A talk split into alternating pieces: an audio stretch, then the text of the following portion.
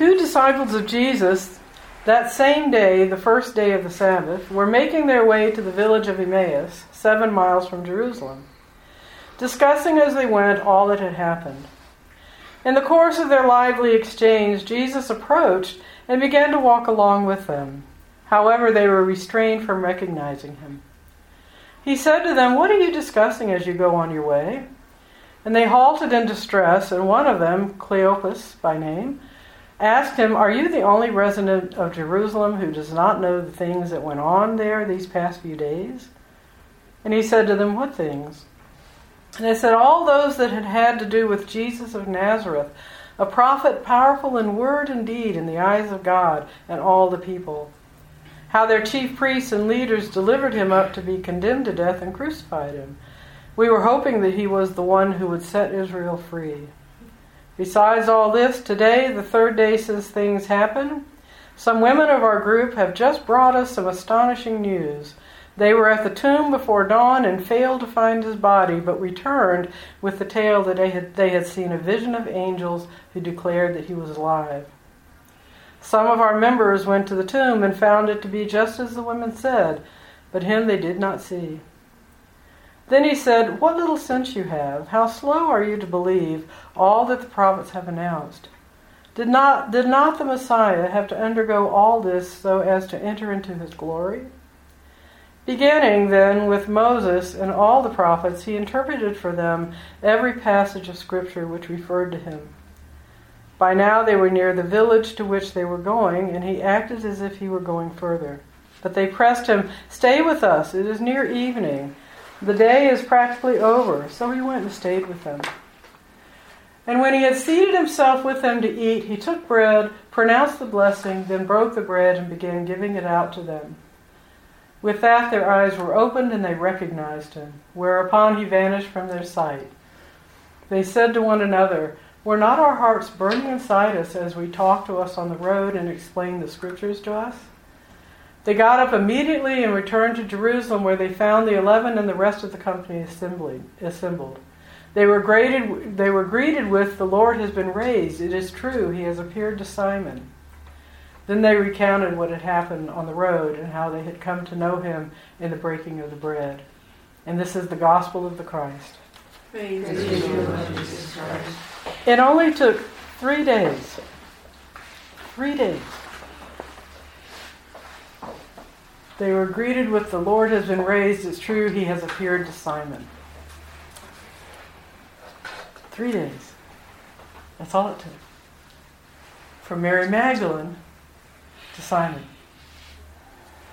And that began the patriarchal structure of what we have now as, as uh, our faith. Three days. That's all. Can you imagine losing someone that you were very close to.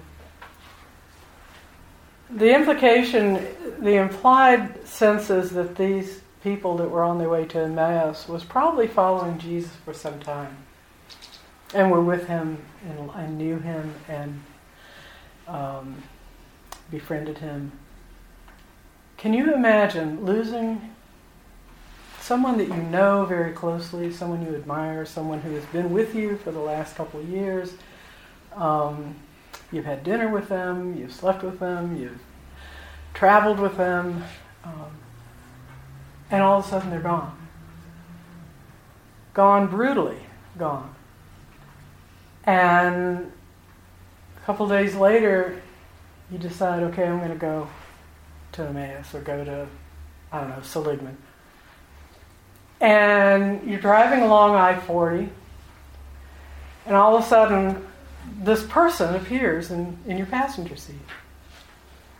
And you don't recognize the person, but there's something intriguing about that. So you have this conversation.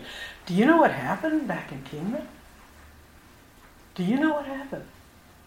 This is what happened, and, you know we don't know what to do about it. So we're going to go to Seligman, and this person tells a story of connection that you resonate with. And you're just in awe. You're just in awe. imagine yourself being in awe and wonderment. And then, you know, you stop in Seligman and they're going to go on. He said, no, stay, stay with us. And so you're sitting down at dinner and the person does something that is so significant as Jesus breaking the bread at the Last Supper. And then Jesus breaking bread once again at that supper. And all of a sudden, oh my God, I know this person. Well, the awe dissipates immediately, right?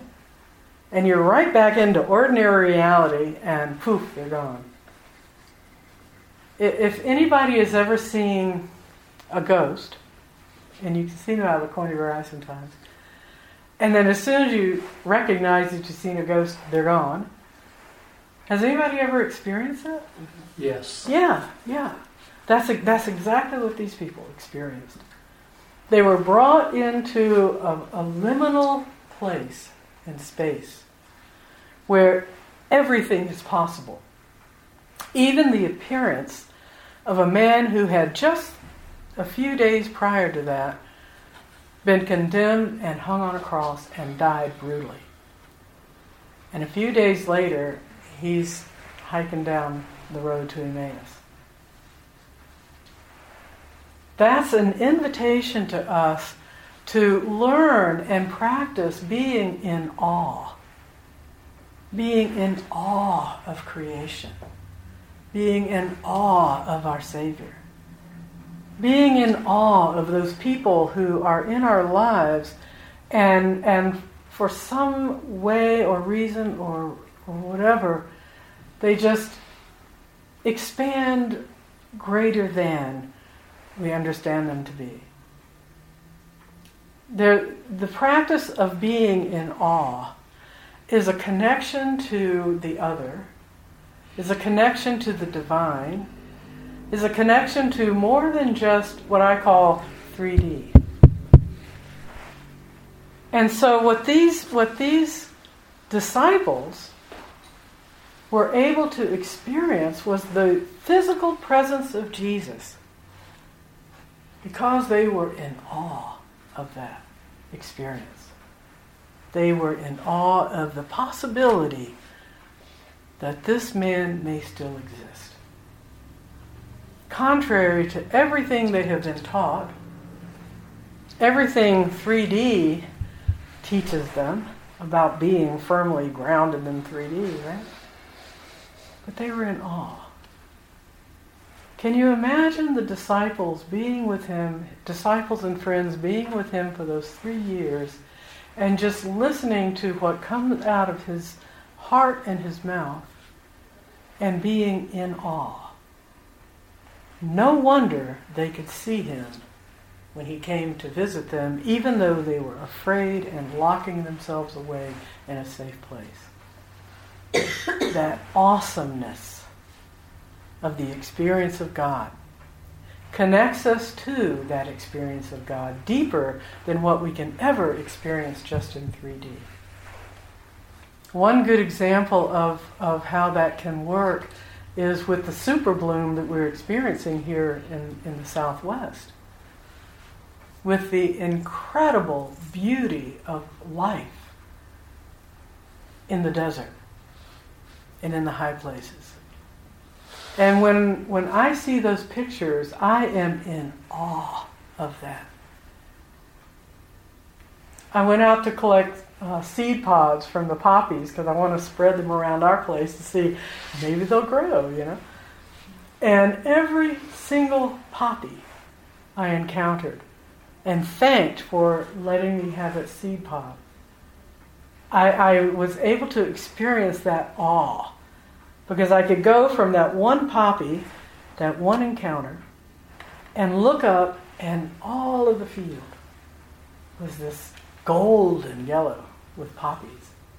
And I was in awe. And then when I read this gospel, I thought, this is what awe is all about awe and wonder. Allowing our spirits to be surprised allowing our spirits to be moved beyond what we typically think we know and understand. If there's anything that comes out of the story of the road to Emmaus, it's that we have the capacity, all of us, we have the capacity to be in awe. To be in awe. So foster that. It's an invitation. Foster that. When you go outside and look at the mountain, it's like, oh, you know. When you go and look at the the plants that you've planted in your in your yard, and see how they're just growing, or the plants that you haven't planted in your yard but they're growing anyway, you know. Foster that foster that capacity that we all have for awe and awesomeness. Okay? Any thoughts?